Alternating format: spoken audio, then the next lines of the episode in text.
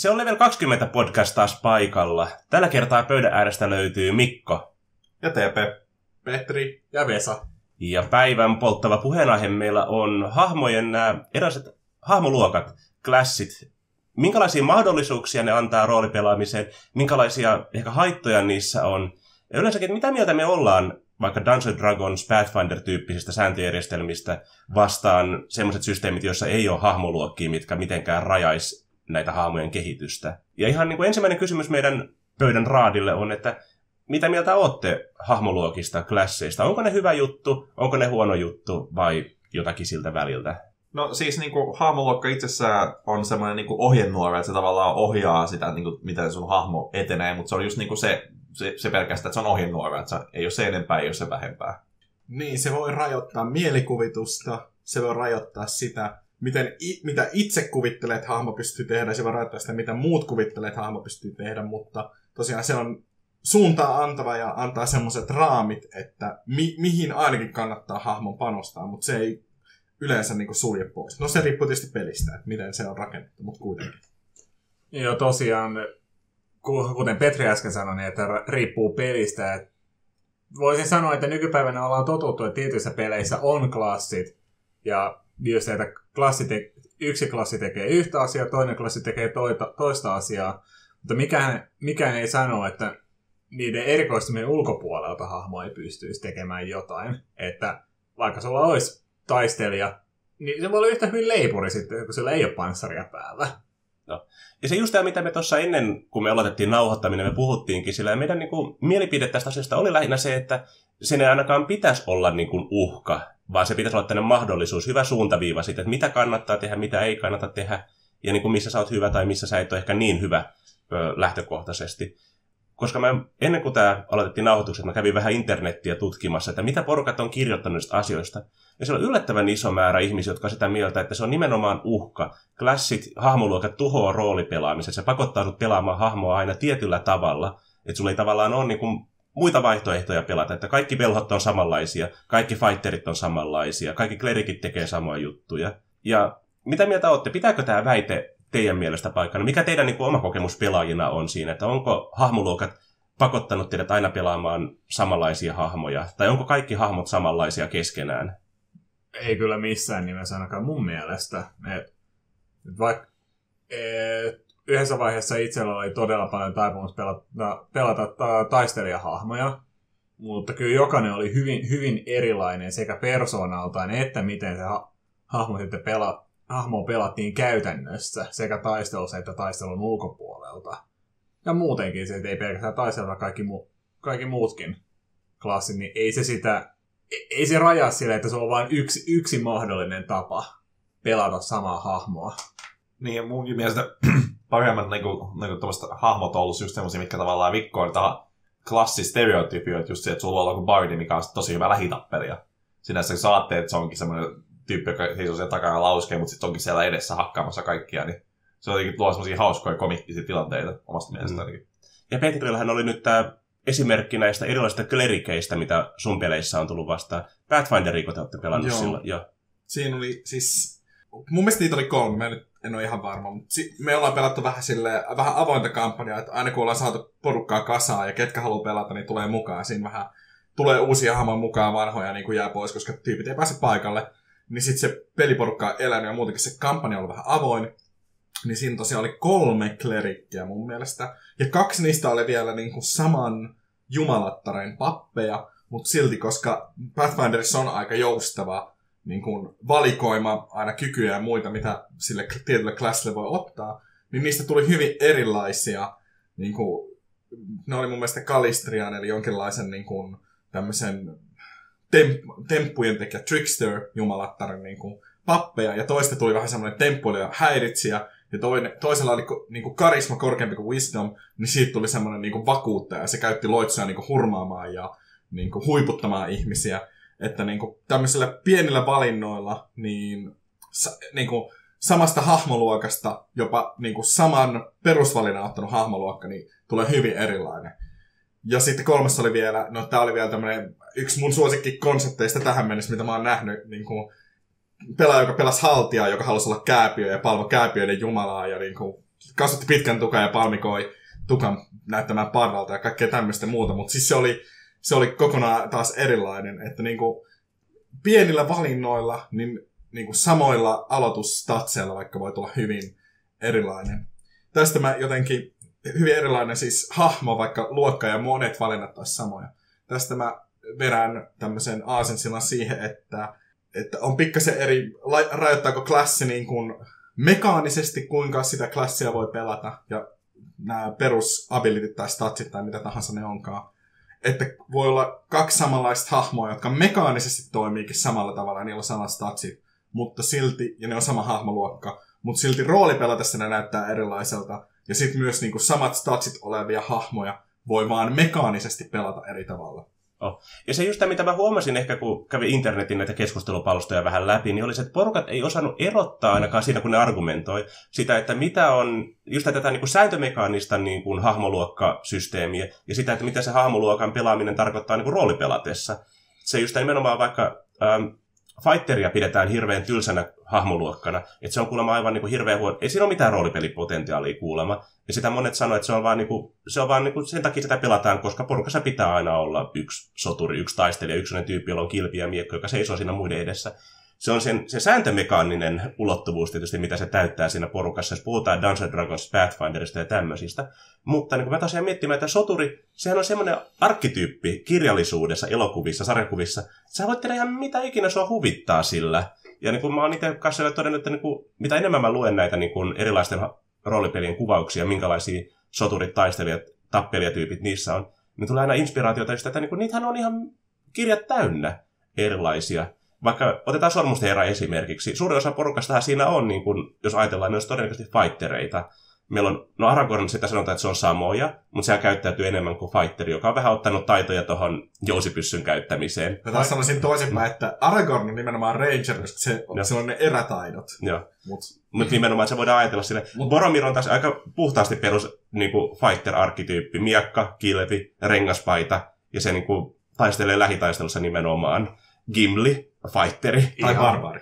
Se voisi olla barbaari myös, mutta niin kuin jos ajattelee, että sekin olisi fighterina, voitaisiin toteuttaa se hahmo Mm. täysin hyvin. Just se Kyllä. Legolas on fighteri, joka vaan niin kuin, ottanut kaikki erikoistaitonsa jousipyssyn käyttämiseen. Että nimenomaan, siis tämä just, että sä voit just näillä pienillä valinnoilla tehdä niin kuin periaatteessa samasta hahmoluokasta hyvin, er, hyvinkin erilaisia kokonaisuuksia, miten niitä pelataan. Gandalfkin on fighter, joka on ottanut yhden level sorcery.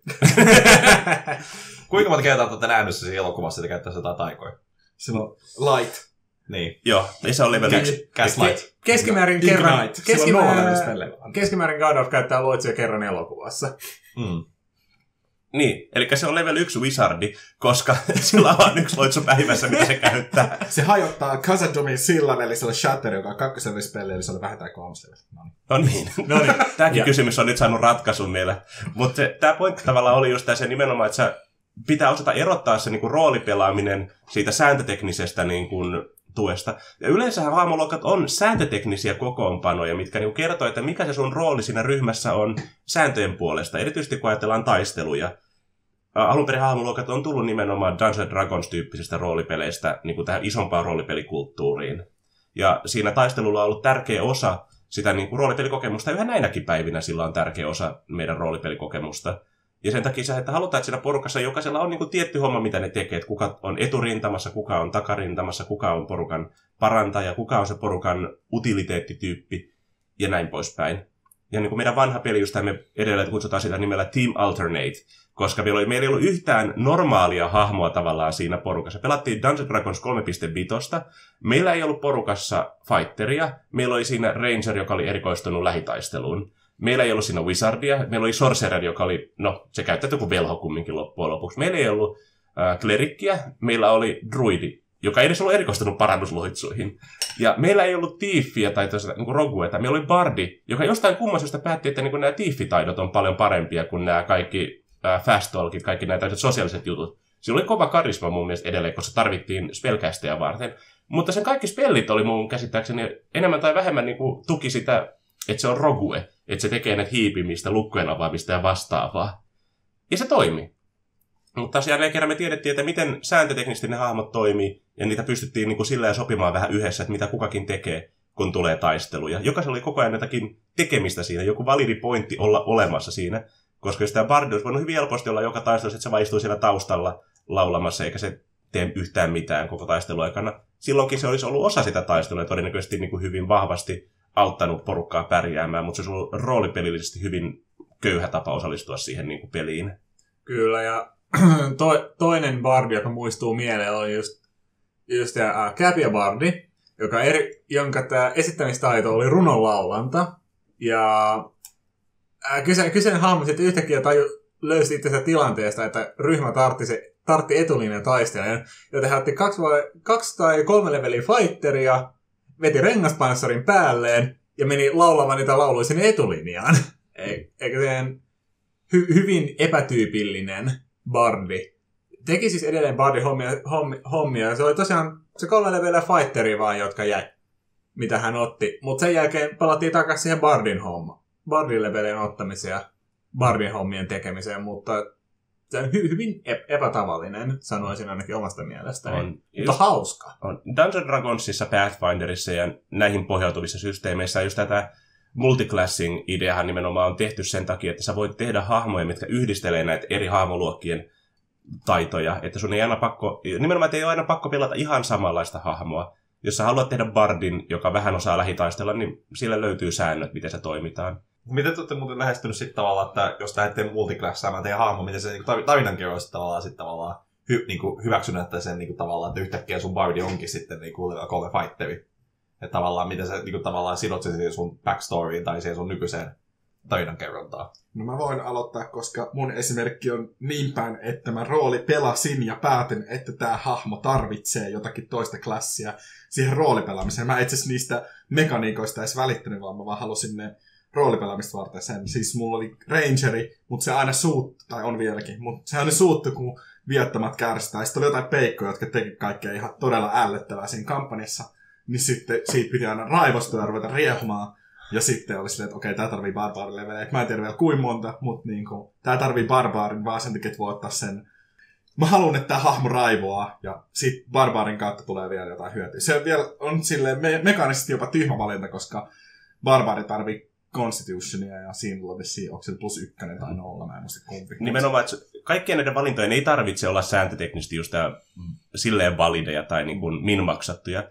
Useimmiten, kun pelataan ehkä valmiita kampanjoita, tämmöisiä valmiiksi julkaistua materiaalia ja näin poispäin, niin ne on suunniteltu silleen semmoisille porukoille, jotka on enemmän tai vähemmän optimoinut hahmonsa olemaan hyviä siinä asiassa, mitä ne tekee. Silloin jos pelataan näitä niin meidän omia kotikutosia kudelmia, niin silloin sä voit tehdä ihan mitä ikinä huvittaa yleensä.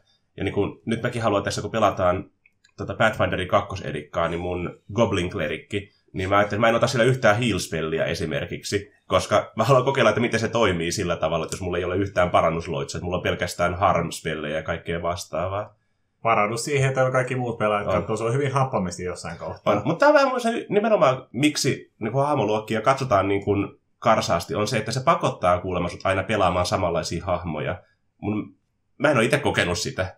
Ei, se on, siinä on ihan oikeassa. Mutta mä kyllä pystyn kuvitella, kuinka class voi rajoittaa joko pelaajan itsensä mielikuvitusta siitä, että okei, tämä on cleric, tämä pystyy tehdä, tämän pitää parantaa. Mutta voi pelata sellaista clerickiä, niin kuin nyt Mikko suunnittelee, jolla se ei ole fokuksena se parantaminen. Tai sitten se voi tehdä toisinpäin, eli muut pelaajat näkee, että Aa, tässä on cleric, eli tämän pitää nyt olla se meidän, meidän joukkueen niin parantaja. Ja mä oon, mä oon pari kertaa törmännyt ö, enemmän siihen, että muut pelaajat vaatii, että nyt sun on pelattava tätä sun hahmoa tällä ja tällä tavalla. Tuossa Pathfinder 2 edikan siinä playtestissä on hyvä artikkeli mun mielestä. Aina jokaisen klassin edellä on mitä, semmoinen artikkeli, missä kuvaillaan, että mitä sun hahmo yleensä tekee tai kannattaa tehdä tai pystyy tehdä. Et se ei ole niinku semmoinen näin pelaat klerikkiä, vaan se on semmoinen ohje. Näin, tämmöisiä asioita esimerkiksi kannattaa miettiä. Ja sitten siinä on toinen kohta, jossa lukee, että näin ehkä muut hahmot tai pelaajat ajattelee tästä hahmoluokasta. Siellä on vaikka, että no, Druidista ajatellaan, että se on joku hippi, joka asuu metsässä, ja Klerikistä ajatellaan, että no se parantaa partia, ja se jotain jumalia palvoo ja ihan hönttiä. Ja se on hirveä fanaatikko. Kyllä, fanaatikko, se taisi olla siinä itse asiassa. Ehkä pahin stereotypia, mitä löytyy mistä hahmoluokista, ehkä on just Paladin. Mm. Semmoinen lawful good, vähän niin ke- keppi tuolla takapuolessa. Niin olla lawful stupid, kuten Niin. sanotaan. Joo, se on ne... Niin, joka pilaa sitten niin semmoisia joitain tilanteita, kun se pitää pakko puuttua johonkin, vaikka se ei tavallaan partin kannalta ole ehkä fiksua, että se menee pelastamaan niin kuin, jotain kyläläisiä joidenkin goblinien seasta sinänsä, että vois, niin kuin, ne vois vaikka niin kuin, hiipiä se taakse ja ottaa ne muuten, mutta Baladin tavallaan kunnia sanoo, että hän pitää nyt mennä pelastamaan heidät kaikki, ja sitten se tavallaan muuten pilaa se hyvä roolipelitilanteen, koska se pitää, hän pitäisi ennäs pelastaa hahmoa tietyllä tavalla, koska säänteknisesti se pitäisi niin kuin mennä siihen muottiin. Kyllä, ja Paladinin kohdalla voisin väittää, että on mielenkiintoinen tilanne, että on pelaajilla on se asennoituminen, että Paladinia on pakko pelata tätä Lawful Stupid meiningillä. Että ollaan se Mr. Mr. Too Goody Shoes. On. Ja jos tästä aiheesta haluatte kuulla lisää, muistaakseni se on meidän podcast-sarjan kolmas vai neljäs jakso, niin on nimenomaan alaikimenteistä ja niiden pelaamista. Siellä on erittäin paljon tekstiä siitä, että miten paladineja niin kun kuvitellaan, että niitä pitäisi pelata. Että jos haluatte visä, vielä lisää kuulla tämän puheenvuoron jälkeen, niin käykää kurkkaamassa se. Joo, niin nyt kuten, kuten sanottu, niin sanoisin, että se on Paladinin sellainen ainutlaatuinen poikkeama tässä jutussa, että pelaajat jotenkin olettaa automaattisesti, että Paladin on pakko pelata tietyllä tavalla tai siellä Paladin, mikä taas ei pidä paikkaansa, että se on klassimuiden joukossa. Mitä voit, sä voit olla hyvis ilman, että sä oot idiootti. Mutta jos jälleen kerran sun pitää erottaa se sääntötekninen niin kuin määritelmä, siitä, ää, tai pelitekninen määritelmä siitä mitä sä voit tehdä roolipelaamalla siitä. Mutta toisaalta taas mä tykkään Paladinista niin kuin hahmoluokkana ja sikana, koska se on hirveän mukavasti määritelty, minkälainen on Paladin. Se antaa paljon ideoita siitä, että miten sä pelaat sitä hahmoa. Totta kai siis on hyvin myös rajoittunut samalla, että mitä sun pitää tehdä, että sä saat olla Paladin. Sulla on ne kunniasäännöt ja tietyt niin kuin, koodit, mitä sun on pakko noudattaa. Tai muuten susta tulee niin kuin, fighteri, jolla ei ole mitään bonustavaraa. Mutta taas sitten Paladin, niin kuin se on valmiiksi jo kirjoitettu, että se on mielenkiintoinen hahmoluokka. Siinä on paljon roolipelipotentiaalia. Se on semmoinen, että jos on hyvä porukka, millä pelataan, niin Paladini voi antaa tosi paljon sille. Pelijohtajalle se on myös hirveän kiva niin koukku, koska Paladinilla on tietty arkkityyppi, mitä se edustaa melkein aina. Se tekee tiettyjä juttuja, pelastaa neitä ja pulasta ja taistelee goblineita vastaan, eikä voi siettää ryyppäämistä ja rälläämistä. Se antaa pelijohtajalle myös paljon ideoita, että okei, okay, koska täällä on yksi hahmo, joka todennäköisesti reagoi aina näin ja näin tilanteissa, mä voin tehdä seikkailuja sen pohjalta. Mutta just tämä niin Dungeons Dragons 5 edikassa, nehän luopu tästä Paladinin ää, alignment-systeemistä, ja niillä on se, jokaisella Paladinilla on se vala, minkä ne antaa, mikä antaa nykyään enemmän niin kuin roolipelimahdollisuuksia siitä, että mitä sä teet, mitkä on sallittuja juttuja sulle ja mitkä on kiellettyjä juttuja sulle. Ja toisaalta mä tykkään siitäkin. Paladini on niin kuin ehkä nykyään vapautunut siitä semmosesta, sun on pakko olla se ultra hy- niin. Sun ei ole enää pakko olla niin täydellinen hyvissä. Voit ottaa se, mikä Oath of Vengeance missä sulla on se kosto, on se sun juttu, milloin sä muututkin tämmöiseksi niin kuin Batmaniksi. Ja sä oot edelleen hyvis, mutta sä et ole enää hirveän kiltti tai kiva. Ja vaikka sanoit, että Pathfinder 2 edikassakin, siinä on mun mielestä lawful good vaatimuksena, mutta siinäkin on niitä erilaisia pohjia, että, jotka määrittelee esimerkiksi, keitä, keitä, se sun hahmo hyväksyy tai ei hyväksy lailliseksi auktoriteetiksi. Että lohikäärmeen metsästä ja paladin ei hyväksy, että jos kuningaskunta hallitsee lohikäärmeen, niin se ei ole legitiimi hallitsija, koska se on lohikäärmeen, lohikäärmeen pitää kuolla. Mm. Niin siis tämmöisiä, että se, sekin mun mielestä, mä en ole täydellisesti lukenut sitä artikkelia, mutta sekin hakee jotakin tämmöistä niinku muokkausta ja, ja niinku pela, vaihtoehtoja, että miten Paladinia pelataan. Me nyt käytetään koko epistodia, meidän pitää tehdä niinku extra podcasti pelkästään Paladineista, mutta niin mulle, mulle oli vielä se ajatus, että mun mielestä rajoitteet aina luo luovuutta, Va- vaikka haikurunot, jos on tietyt tavumäärät, niin sitten se, luo niin kuin, se antaa mahdollisuuden luovuudelle eikä rajoita sitä, niin samalla tavalla tämmöiset säännöt ja muut. Että sitten vaikka, kunhan pelaajat ei suutu toisilleen siitä, niin Paladinkin kanssa voi rooli pelata sille, että se Paladinilla on aina jotain lainausmerkeissä hyödyllistä tekemistä, sillä aikaa kun muu party tekee jotakin niin kuin, hämärää, ja sitten ne aina huiputtaa sen niin kuin hakemaan donitseja tai en mä tiedä, mitä tahansa, mitä keksitäänkään. Mut että siis... niin kuin se juttu, miten se Varta se paladin ei saa olla paikalla, niin se on poissa. Ja kunhan se on pelaajien kesken sovittu, niin siitä voi tulla sellainen inside vitsi jopa siihen porukkaan. Kunhan sitä ei tehdä sille pahan tahtoisesti, että no niin, nyt sun aamu painos mäkeen täältä, että me, me saadaan tehdä meidän niin Me saadaan vähän kiduttaa goblineja. Kyllä. Mut se, ja nimenomaan se just tämä niin hahmoluokat se, mikä mä tykkään niissä, että kun ne antaa sen vähän kapeamman fokuksen siinä, silloin pelaajille silloin just se etu nimenomaan, että kun sä tiedät heti alusta lähtien, että minkälainen hahmostas on tulossa, eri roolipelit tietysti niin kuin rajoittaa, antaa eri määrän rajoitteita. Dungeons and Dragons Pathfinder on aika silleen kapeasti antaa sulle niin kuin ilman lisäosia mahdollisuuden, minkälaista hahmosta voi tulla. Mutta sitten taas niin kuin on äh, muutamia muita systeemejä, jos tämä Warhammer Fantasy-roolipeli, vanha edikka, No itse asiassa onhan se uudessa edikassa sama juttu, että siinä niin on vähän tämmöinen piilotettu hahmoluokkasysteemi, että sulla on nämä eri ammatit, mistä sä etenet. Se antaa sulle suuntaa, että minkälainen siitä hahmosta tulee. Pelaaja itse vähän voi suunnitella se hahmon tarinakaarta, sen kehityskulkua pikkuhiljaa, että minkälainen siitä tulee sääntöteknisesti, ja ehkä vähän myös minkälaista hahmokehitystä sille tulee. Toisaalta pelijohtajalle se myös on semmoinen etu siinä, että se antaa sulle niin mahdollisuuden ennakoida, mitä siellä, niin kuin, minkälaisiin suuntiin ne hahmot kehittyy. Ja ainakin mun tapana just, että kun mä kyselen pelaajilta, että mitä te meinaatte tehdä hahmolla ne seuraavalla levelillä, seuraavan kahden levelin kuluttua, minkälainen, minkälainen hahmo teillä niin on haaveena, että se olisi loppujen lopuksi jossakin level 18 jälkeen. Niin mä osaan vähän suunnitella etukäteen, että minkälaista seikkailua mä niille kirjoitan, koska mä tiedän, että joku tekee äh, hahmon, joka on erikoistunut tappamaan vaikka epäkuolleita, niin, ja mä päätänkin, että okei, ainoat vastustajat, mitä teille tulee tästä lähtien vastaan, on liskomiehet. Niin se hahmo menettää koko niin kuin, funktionsa ja kokee olevansa hyödytön. Tämä on se vaara, mitä näissä voi tulla, mutta toisaalta jos mä tiedän etukäteen, että siitä tulee joku tämän epäkuolleen metsästä, niin okei, vastustajat on, siellä on aika paljon epäkuolleita, että sillä hahmolla on niin kuin, järkeä olla siinä mukana, ja että se pelaaja pystyy hyödyntämään se hahmon näitä omia ää, taitoja, aspekteja ja erikoistumista mielekkäällä tavalla. Mutta moni kokee just tämän takia tämän hirveän huonona, koska sitten kun sulla on pakko erikoistua johonkin juttuun, niin sulla jää paljon muita niin kuin, asioita pois siitä, mitä sä voisit tehdä muuten. Sitten sun on vaan pakko roolipelata niitä ja sulla ei ole sääntöjen puolesta niin kuin, mahdollisuutta tehdä jotakin asioita, koska säännöt sanoo, että tämmöinen hahmo tekee näitä asioita, ja jos sulla ei ole ylimääräisiä kykypisteitä, ylimääräisiä ää, muita ominaisuuksia, mitä voit laittaa näihin taitoihin, niin sit sä et voi tehdä niitä. Onko teillä jotakin mielipiteitä siihen, mitkä on niin kuin, tämmöisen hahmoluokkapohjaisen roolipelin niin kuin hyviä puolia? Mitä ne mahdollistaa? Mihinkä niin kuin, miksi te tykkäätte niistä, vai tykkäättekö te ollenkaan?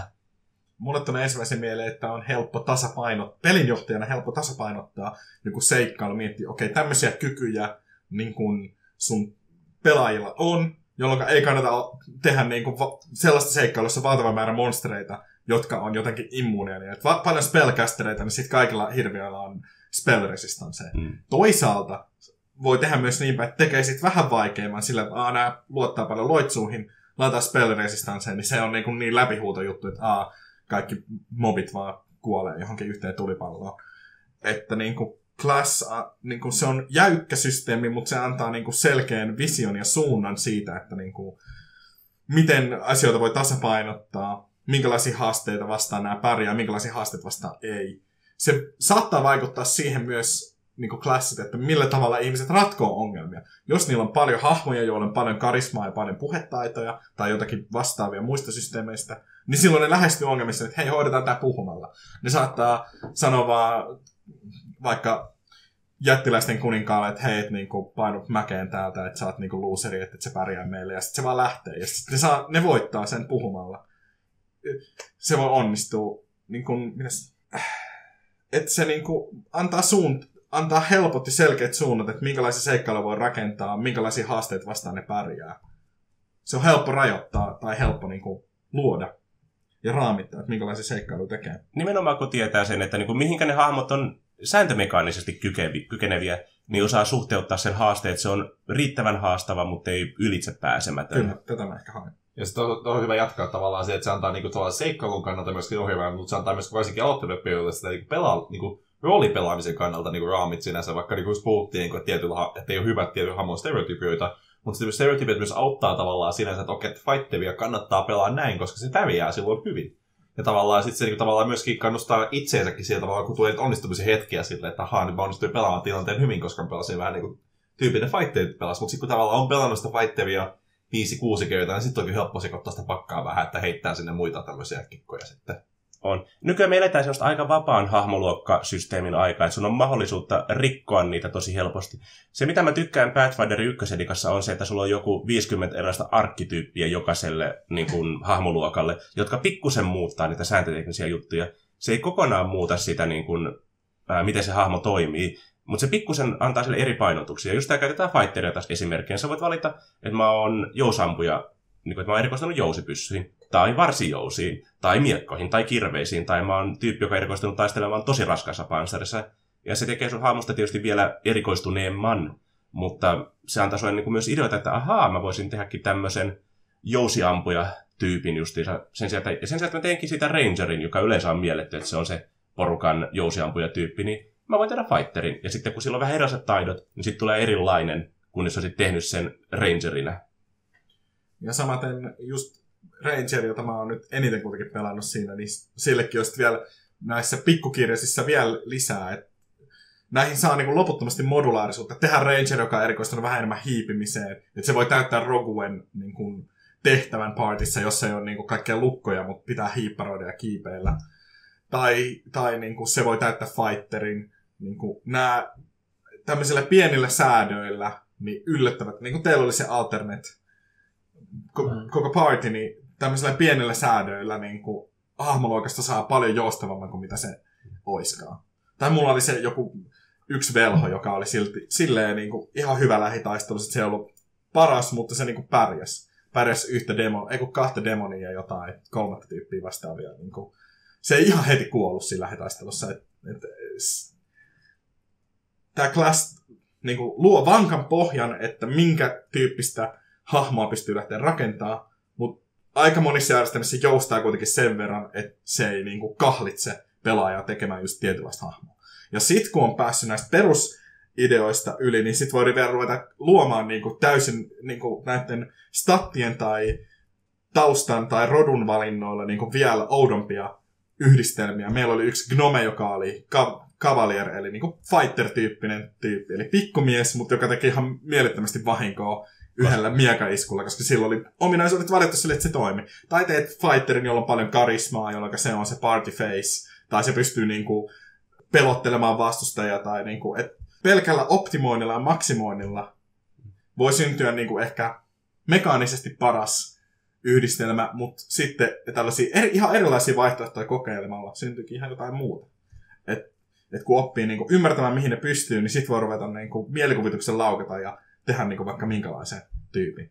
Et se on just sillä tavalla, että se, hahmo, niin se hahmo luokka luo sen hyvän pohjan, mutta sitten se on se pelaajan tehtävä, mihin suuntaan se hahmo lähtee sit siitä, että se voi olla, niin kuin, että vaikka on hyvin samanlaisia pohjia, niin kuin, niin, mutta sitten se on niin kuin eri, eri pelaajat luo eri, eri näköisiä niin kuin, hahmoja sit siitä. Oh. Niin. Kyllä. Se, mikä mulla aikoinaan meni hermo, kun lukasin Dragon Age-roolipelin, tämän, niin kuin, millä tavalla hahmoluokat siinä toimii, kun se oli täysin kopioitu sitä tietokonepelistä, millä tavalla ne hahmoluokat toimii, niin mulla meni se into, että nämä ei tue roolipelaamista ollenkaan. Että tässä on niin kuin, että sulla on kolme klassia. Oot joko rogue, oot joko mage tai oot fighteri. Mikä ei sinänsä häiritse mua, koska sitten niillä oli muutamia erikoistumisia, mitä ne pystyy ottaa vähän myöhemmin. Mutta ne kaikki hahmoluokat oli sääntömekaanisesti melkein täysin identtisiä loppujen lopuksi. Se niin kustomoinnin määrä, mitä sä voit harrastaa, siinä oli niin pieni, että se mun mielestä niin kuin tappoi sen niin peli-ilon, koska sääntöteknisesti sulla ei ole mitään mahdollisuutta erottaa kahta roguetta toisestaan niin merkittävällä tavalla. Ja se just tämä niin tavallaan se, miten ne hahmot kehittyi myöhemmin niissä hahmoluokissa, että sulla ei ollut mitään kohtaa, missä tuntui että hei jee, mä tykkään tästä, mä koen edistyvän, niin mä koen olevan oikeasti parempi. Ja se just, että kun sulla on niin pieni määrä valintoja, niin sitä on helppo hallita. Mutta kun sulla on niin pieni määrä valintoja, että sä koet, että sä et voi tehdä mitään mielekästä ratkaisua missään vaiheessa, niin se tappaa roolipeli-innon aika nopeasti.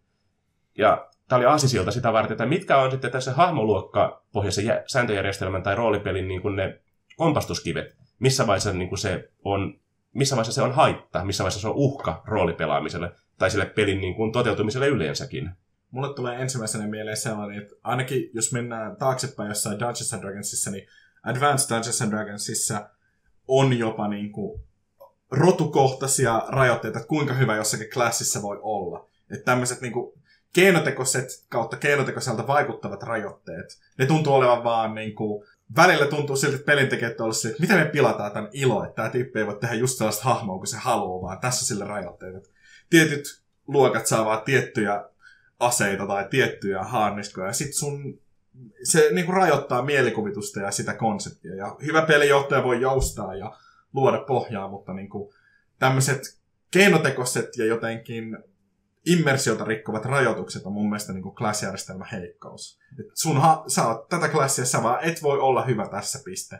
Lähde kotiin. Niin kuin itse tai lähde kotiin. Mutta se voi olla säänteknisesti helpompi tasapainottaa sille, jos luo tämmöisiä tekokeinoisia rajoja. Että sitten kun tuo tämmöisiä vähän niin, kuin, niin, sanot, niin kuin open-ended tavallaan sitten niinku sääntösysteemissä voi kuka sulla vähän mitä tahansa, niin sitten tasapainottaminen voi olla hyvin hankala, kun siitä voi tulla sitten semmoisia sääntöteknisesti niinku, niin vikkinäisiä hahmoja, että, ne, että vastustajilla ei ole mitään niinku, mahdollisuuttakaan voittaa niitä, kun niillä on jotain tämmöisiä niin kuin sitten tämmöisiä konnankoukkuja siellä, niin mitä ei tavallaan säännöntekijät ei huomannut sitten, kun tekee tietynlaisen yhdistelmä. Että silleen, kun luo tämmöisiä niin rajoitteita, niin ne niin kuin myöskin rajoittaa sillä sitä, että ei tule semmoisia, että tulee tasapainoisia hahmoja kaikista. Ja se, mitä mä huomasin, että YouTubehan on täynnä tämmöisiä niin kuin Dance, nimenomaan Dance Dragons-videoita, missä rakennetaan mahdollisimman niin kuin rikkinäisiä, mahdollisimman niin kuin ylivoimaisia kombinaatioita, joko, joskus sääntöjen niin kuin sallimissa rajoissa tai joskus jopa sääntöjen rikkoen. No onhan se tietysti hauskaa. Ja ne on ihan kivoja ajatusleikkejä mun mielestä. Mä tykkään tästä sun Bremenin soittoniakat ideasta. Haluatko kertoa sen tähän? Mä, mä vaan siis testailin jotenkin hypoteettisesti, mä en edes kirjoittanut tätä ylös, mutta hypoteettisesti vaan lueskelin Pathfinder 2 sääntöjä. Miten voisi niin kuin, miten voisi jotenkin, ei ehkä rikkoa, mutta niin kuin yhdistellä eri juttuja. Siinä siis multiklassaaminen toimii sille, että ei oteta uutta luokkaa, vaan siinä vaan otetaan toisesta hahmoluokasta tiettyjä ominaisuuksia. Niin silloin yhdistelemällä eri juttuja, onko se druidi on yksi, mikä pitää ottaa. Niin druidia ja, ja sitten jotakin muita juttuja yhdistelmällä saa niinku tämmöisen eläinlauman, että saa familiarin, familiarin ja sitten tämä hahmo on druidin, se itse muuttuu vaikka, vaikka kissaksi ja sitten eläinkumppani koira ja sitten kavalier siihen päälle, niin saa ratsun, joka on aasi, niin sitten saa tällä tavalla aikaan Bremenin soittoniakat. Tosin ongelma on tässä se, että sen hahmon pitäisi ehdottomasti olla bardi, koska soittoniakat, mutta niin kuin... Kaikkea ei voi saada ehkä. Niin, mutta ja... siis, että jotenkin niin kuin, miten paljon systeemi joustaa, että voiko toteuttaa tämmöisiä ihan päättömiä konsepteja. Ja tämmöisissä Bremenin soittoniakoissa on varmaan mitään pelimekaanista etua silleen, eikä mulla ole siinä mitään munskaamista mielessä, mutta niin kuin, sitä olisi semmoista olisi mielenkiintoista pelata, että mulla on vaan tämmöinen konsepti, joka on vaan absurdi. Ja sitten, okei, okay, mit, mitä tämä sitten peliteknisesti pystyy tehdä? Olisi mielenkiintoista nähdä. Ja se on sitä niin kuin kivoja ajatusleikkejä. Välillä ne antaa ihan hyviä niin kuin, ä, ajatuksia, että mitä sä voit tehdä, niin kuin, että miten sä voit rikkoa niitä normeja, mutta mun porukassa ei ole sitä oikeastaan ongelmaa juurikaan ollut joskus on ollut vähän sitä semmoista taipumusta siihen, mutta osa porukasta haluaa minmaksata, haluaa munskata nimenomaan sille, että ne vaan niinku, ei ne mieti sitä hahmon roolipeliulottuvuutta, ne miettii vaan pelkästään niitä sääntöjä. Erityisesti kun on hahmoluokkapohjainen systeemi, niin ne, se on hirveän helppo vaan miettiä pelkästään niitä sääntöjä, miten mä teen tästä hahmosta niin hyvän jutun kuin vaikina pystyy. Ja tietysti tietokonepeleissä tämä on ihan erilainen juttu, kun pelataan Dragon Agea, pelataan vaikka Pillars of Eternity ja pelataan Baldur's Gatea. Sun on pakko rakentaa sellainen hahmo, mikä on säätöteknisesti niin vakaa ja niin hyvä siinä hommassa, että sä pääset sen pelin läpi, erityisesti jos nostetaan vaikeusastetta korkeammalle. Mutta pöytäroolipeleissä ei ole tätä haastetta, koska pelijohtajalla on aina mahdollisuus niin kuin muuttaa sitä haastavuutta sillä, että ne pelaajat pärjää sille.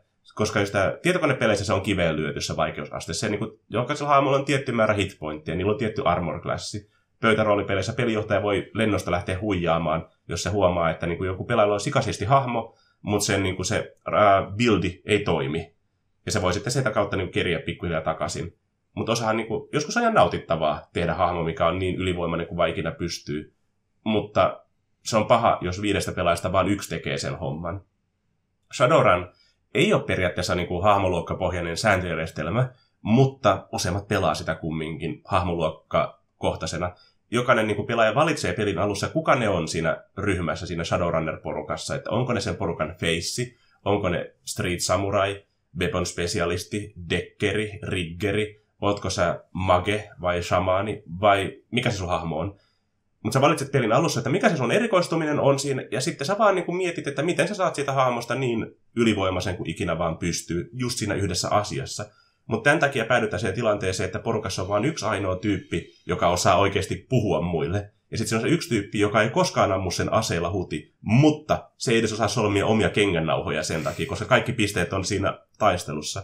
Maaget, shamaanit on hirveän päteviä, ne osaa kaikki loitsut, mitä ikinä kirjasta löytyykään. Mutta niillä aina pistoli, niin se on aika todennäköistä, ne ampuu omaan varpaaseensa se loppujen lopuksi sillä.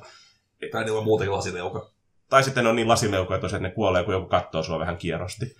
Et vaikka se on periaatteessa tämmöinen open-ended systeemi, niin se maailma pakottaa tavallaan pelaajat kumminkin rajoittamaan niitä hahmoja, tekemään niistä semmoisia hyperspesialisteja, mikä on joskus ihan hyvä, mutta taas just mä nautin näistä niin kuin avoimista hahmoluokkasysteemistä, tai tämmöistä ei-hahmoluokkasysteemäisistä niin kuin peleistä, missä on avoin hahmon kehitys. Just sen takia, että sä voit tehdä äh, vaikkapa Facein, joka on tosi hyvä vaikka taistelemaan pistooleilla. Mutta se on ikävä sitten, jos se pelisysteemi tai pelimaailma olettaa, että sun hahmo kumminkin on hyperspesialisti yhdessä asiassa.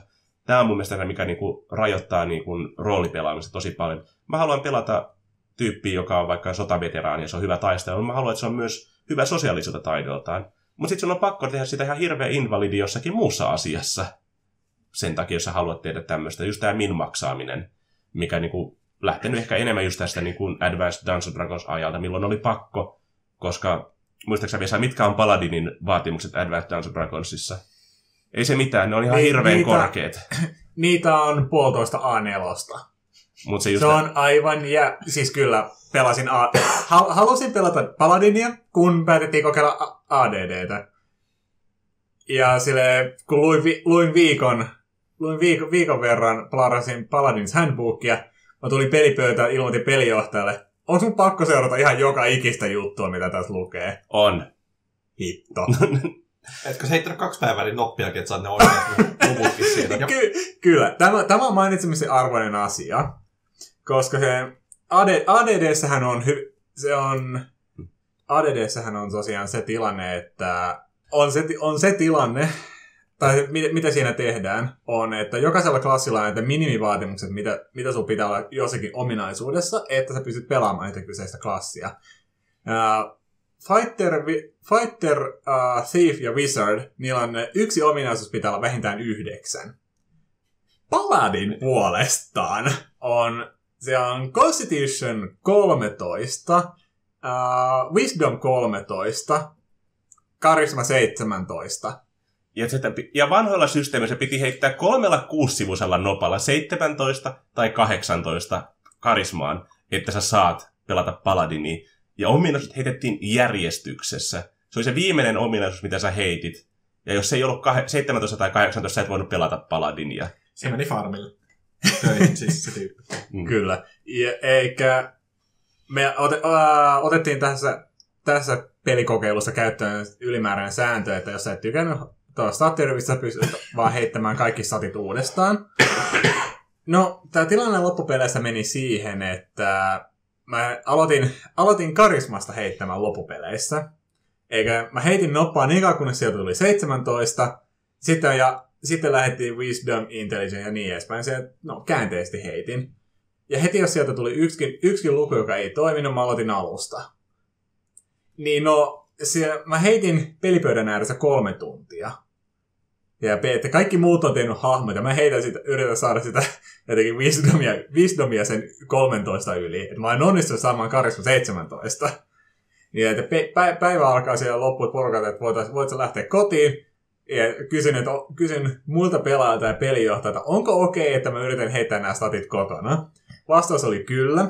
Mä aloin hei, sitten pääsin seuraavana päivänä kotona, jatkoin heittämistä. Kun kaksi tuntia mä heitin niitä ominaisuuksia. Sitten tulee se stattirivi. Ja se, okei, okay, valokuva WhatsApp, WhatsApp-ryhmään. Okei, okay, tässä on mun statit. Onks ok? On ok. Mutta se on ni- nimenomaan siis tämä on se niinku tavallaan, miksi ehkä myös klassisysteemeillä on paha maine, koska ne asettaa hirveät rajoitteet, että mitä sulla pitää olla, että sä voit tehdä sitä juttua siinä. Mikä ei periaatteessa ehkä haittaa, paitsi että meillä on niin paljon semmoista enemmän tarinankerrontapainotteista juttua, missä me halutaan tehdä semmoisia niin kuin hahmoja, millä on hirveän mielenkiintoinen tarina taustallaan jo alun perinkin. Hahmoluokat voi antaa hyviä ideoita siihen. Esimerkiksi just tämä Pathfinderissa, kun on näin, että sä valitset, mikä sun ancestry on, mikä sun backgroundi on ja mitä muuta siinä olikaan valitaan, niin se antaa hyviä ideoita, että hei, tämmöinen tästä hahmosta tulee nytten. Mikä siinä justiinsa? Mutta taas, että jos sun on pakko ottaa tietyt jutut, että sä saat hahmon tehtyä, niin on se vähän nihkeetä pidemmän päälle. Uh, tässä kohdassa palaan vähän takaisinpäin, otettiin tämä Shadowrun esimerkiksi. Niin just, just tää tämmöistä hy, hyperspesialisteista, jos nyt sanotaan näin, jotka on erikoistunut täydellisesti vain yhteen asiaan, Puhutaan peliteknisellä termillä munchkin. muun muassa. Entäs meillä tulee toinen samanlainen hen, henkilö ryhmään?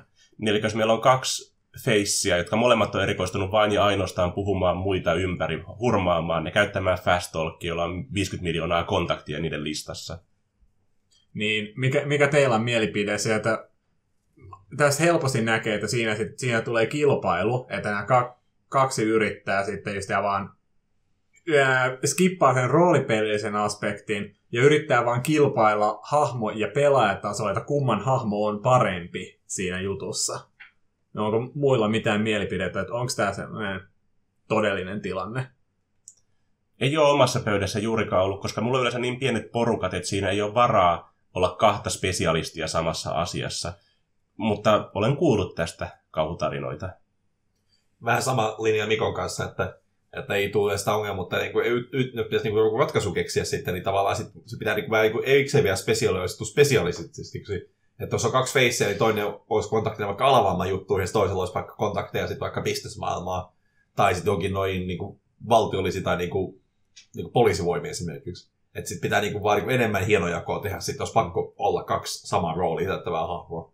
Eli ratkaisu, jos kaksi tyyppiä erikoistuu liikaa samaan juttuun, on se, että ne erikoistuu lisää, jolloin ne ei ole enää sama juttu. Tuo on itse asiassa aika nerokas. No se, se ratkaisee usein se ongelman. Ja se, mitä me juteltiinkin tuossa aikaisemmin, että jos puhutaan niin kuin jälleen kerran taistelusta, sitä combat-puolesta, niin silloinhan just tämä, niin kuin, sulla voi olla monta taisteluun erikoistunutta hahmoa just tällä, että ne on erikoistunut eri aspekteihin, lähitaisteluun, kaukotaisteluun, äh, loitsuihin, parantamiseen, tai sitten siihen, että ne häröilee siellä taustalla ja backstab, backstab, eli damagenaattoreita. Sneak attack! Tai sitten se ei vaan tee vahinkoa, mutta sitten se on vaan niin, se on niin paljon HP, että se vaan niin istuu ja tankkaa siellä, kunnes ne muut voi sitten pistää ne alas. Ja tämähän, tämähän on tämä klassinen juttu, mikä tietokonepeleissä, että on tankki ja depsi. Mm. Mutta se just sen takia yleensä me halutaan roolipeleissä välttää sitä. Tämä on se syy, miksi Dungeons Dragonsin nelosedikkaa vihattiin aika paljon, just koska se muistutti liian paljon tietokonepelejä. Ne hahmoluokat oli rakennettu periaatteessa MMORPG-pohjalta, mitkä niiden roolit on siinä. Itekin nyt kun lukin ne kirjat kunnolla läpi, ne joo, en tykkää ja ymmärrän, miksi moni muukaan ei tykkää. Mä en ehkä sitä vihaa silleen sydämeni kyllyydestä, mutta kyllä se vähän tappoi sitä niin kuin roolipelimahdollisuutta siinä, koska ne hahmot oli mietitty taisteluja varten, niin siellä on, eikä niissä ollut hirveästi idea, että miten sä roolipelaat niitä sen takia. Tuli muuten mieleen nyt tästä, kun mainittiin Shadowrun, että sitten taas on Exalted niin kuin mekaanisesti, jossa taas on, ei varsinaisesti hahmoluokat, mutta niin kuin horoskooppimerkki, joka määrittää, että missä taidoissa se hahmo on erityisen hyvä.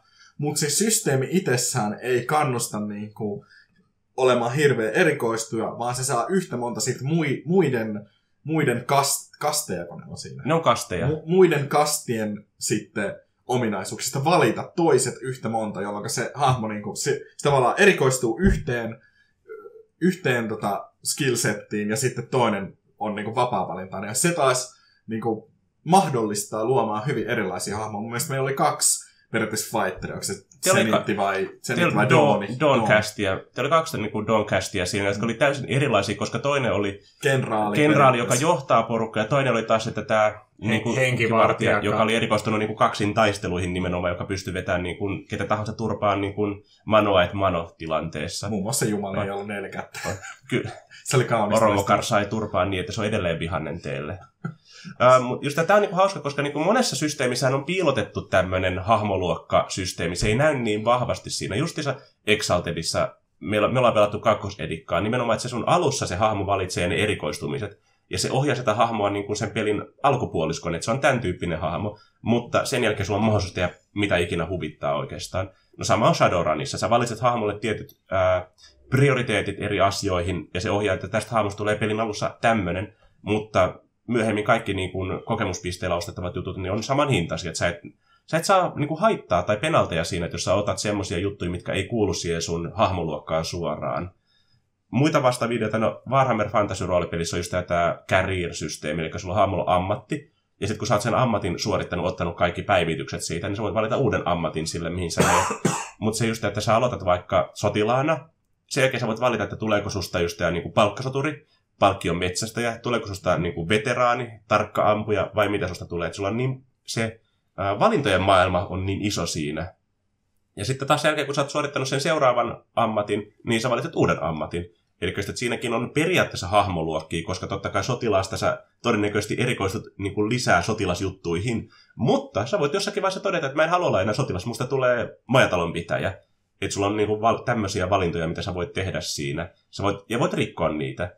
Mutta sitten siellä on esimerkiksi tämä velhona. Sä aloitat, sä oot Apprentice Wizard, sit susta tulee Journeyman Wizard, Master Wizard ja lopulta Wizard Lord. Et siinä on sellainen selkeä, että tää on sun pakko edetä näiden neljän hahmoluokan kohdalla, jos sä haluat olla hyvä velho lopussa. Mutta sä voit jossakin vaiheessa vaan päättää, musta tulee lääkäri, musta tulee professori, musta tulee tutkimusmatkailija, jos haluat. Mutta silloin susta ei tule enää hirveän hyvä velho.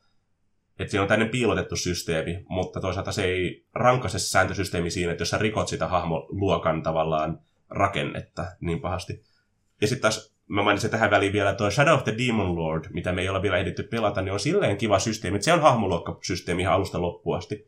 Mutta se menee silleen, että sulla on levelit yhdestä kymppiin, ja sä valitset alussa tietysti, mikä rotu sulla on, ja mikä sun niin perusklassi on, että ootko sä klerikki, ootko sä wizardi, ootko sä rogue vai ootko sä fighteri. Ja sitten myöhemmin sä valitset, että mikä sun erikoistuminen, ootko sä vaikka palkkionmetsästä ja ootko sä vaikkapa shamaani tai ootko sä vaikka salamurhaaja. Ja sitten myöhemmin sä valitset vielä uuden erikoistuminen, ootko sä vaikka aikaloitsuihin erikoistunut velho, ootko sä vaikkapa erikoistunut demonien metsästämiseen ja näin poispäin. Että sulla, on niinku se, sulla on klassi ja siitä sitten sä valitset erikoistuvan klassin sen jälkeen vähän myöhemmin ja sitten sä valitset vielä uuden klassin. Eli sulla on mitä mä laskin, sulla on niin monta sataa erilaista hahmoluokkaa periaatteessa, mitä siinä pelissä voi syntyä sen perusteella, että minkä erikoistuminen sä valitset aina missä vaiheessa tahansa. Ja vaikka mä en siitä maailmasta diggaa hirveästi, niin tämä sääntösysteemi on hirveän kiva. Mä voisin kuvitella vetäväni vaikkapa esimerkiksi äh, Dark Souls-ropea tällä sääntösysteemillä, tai jotakin muita, muita vastaavia projekteja voisin käyttää niin kuin, ja niin kuin, sääntöjä siihen pohjalle, koska mun on helppo nähdä, että minkälaisia niistä hahmoista tulee, minkälaisia juttuja siinä pelissä voi pyörittää, mutta se antaa niin paljon edelleen valinnanvaraa pelaajille kumminkin, että sitä ei koe semmoisena class haamuluokkapuheisena systeeminä. Mä ikävä kyllä keksin vielä yhden hyvän puolen class-systeemiin, vaikka me puhuttiin nyt negatiivisista, mutta class-systeemi, vaikka sä valitsisit ra- niin kuin jotenkin, voisiko sanoa epäloogiselta tuntuvia yhdistelmiä, vaikka ranger ja sitten vaikka yksi klerikkiä ja siis niin kuin, jo, jonkun aivan sattumavaraiselta tuntuva yhdistelmä, niin se hahmo on, koska ne on tasapainotettuna klassit keskenään jollakin tasolla, niin se silti osaa jotain se hahmo. Kun taas sitten vapaammassa systeemissä voi tulla se vastaan, että sä oot valinnut sun käyttänyt experienceit huonosti, ja nyt sun hahmo ei ole oikeastaan niin hyvä missään. Tai se ei, niin kuin, se ei enää toimi tasapainossa niin kuin, muun partin kanssa. Toki munchkaamisella ja muulla niin kuin, että myös klassijärjestelmässä sen voi, voi sotkea, mutta niin kuin, se on aika hankalampaa. Kyllä, vapaasjärjestelmässä se on niin kuin hyvin helppo. Oh. Sitten mulle tuli itse asiassa mieleen, kun meidän GURPS-kampanja, jossa me pelattiin äh, maahan nousu no, osastoa, eli siis laskuvarijääkäreitä. Ja siinä, siinä, me, siinä ei tainnut olla mitään rajoituksia, pelaajat ei mun mielestä keske, niin keskustelu ollenkaan siitä, että mihin ne nyt erikoistuu, että me saadaan tästä porukasta tasapainoinen. Kaikilla oli aika monta hahmoa, että se mahdollisti sit, koska ne kuoli aika helposti. Niin se mahdollisti, mutta silti se oli aika luonnollista roolipelaamista. Meillä oli aika tasapainoinen se porukka kuitenkin lopulta. Meillä oli yksi niin kuin, etutunnustelija, joka vaan meni ekana, ja sitten sen juttu oli se, että se pääsee nopeasti sisään ja nopeasti ulos, ja se ei ota osumaan. Ei tainnut haavoittua vakavasti. Eiku kerran kerran, kaikki haavoittuu mielestäni jossakin vaiheessa vakavasti siinä. Ja yksi meidän saada erotuksen. Mm. kaksi. kaksi. kaksi meidän saada potkut armeijasta toisessa maailmansodassa. Se on aika hyvin. Mutta se, niin kuin, siinä, koska se ympäröivä skenaario oli niin tarkkaan määritelty, että te olette laskuvarijääkäreitä, te olette Euroopassa taistelemassa natseja vastaan, niin kaikki ties, mihinkä ne laittaa ne kokemuspisteensä. Ne ei ala ottamaan semmoisia taitoja, mistä niin kuin, ei ole jollakin tavalla hyötyä niille. Kyllä se joku taisi ottaa niin kuin, mikä se oli se housekeepingia? Mitä? Se, se on sotilaan perustaito. On, ja on. Carpentry oli toinen. Joo, ja rakentaa puuesteitä, panssarivaunuja sotilaat vastaan. Kyllä, kyllä. Mutta just, että kaikki niillä löytyi sellainen niin kuin, joko sääntötekninen sovellus tai sitten joku roolipelihyöty kumminkin. Se, että kukaan ei alkanut ottamaan jotakin astrofysiikkaa. Tai teleport. Tai... Se maksaa 100 pistettä. Nimenomaan. Mutta se just tämä, niin kuin, koska oli hyvin raamitettu kampanja, niin porukka ties, mitä ne haluaa tehdä ja mitä niitä mitä niiden kannattaa tehdä. Mutta siis mun mielestä se oli, koska se järjestelmä millään tavalla, itse se kampanja kannusti luomaan ne hahmot tietyllä tavalla, mutta niin se GURPS itsessään ei millään tavalla kannustanut sitä. Mun mielestä me ei pelaajien kesken, mä saatan olla väärässä, mutta mä en muista kertaakaan, että olisi kauheasti mietitty siitä, että nyt, nyt meidän partista puuttuu tätä, kuka ottaa tätä skilliä tai kuka on hyvä tässä. Mm. Oli Ainoa, meillä vähän se ehkä. ainoa, mistä meillä oli ensimmäisen, tähän hahmojen luonnin aika, ensimmäisten hahmojen luonnin aikana, oli kysymys, että halutaanko me johtajaa tähän porukkaan, ja jos halutaan, niin kuka pelaa sitä? Se oli ainoa kysymys, jonka mä muistan, että jo, joka oli semmoinen, joka hetken aikaa oli ilmassa ja sitten allekirjoittanut loppujen lopuksi, että no okei, mä voin olla kersantti. Niin kuin sä olet just että kysymys, haluuko joku olla kersantti tai luutnantti, koska sitten se niin kuin, tarkoitti, että sen luutnantin pitää ottaa vähän johtamistaitoa, koska en mä muuten hyväksy sitä luutnantiksi. Se ei ole voinut päästä aukkia tai rukkia läpi, jos sille yhtään ainoata pistettä tuossa leadershipissa. Mutta se oli myös sellainen niin juttu, että se liittyy roolipeliaspektiin, että sulla pitä, hahmolla pitää olla sitä taitoa, että sä voi, voit pelata semmoista hahmoa. Paitsi jos on ollut eka maailmansodan skenaario, missä aatelisella pelkä aatelistatuksella olisi voinut päästä johtamaan. Joo, se olisikin ollut eri asia. Me olla, mulla on sellainenkin työ.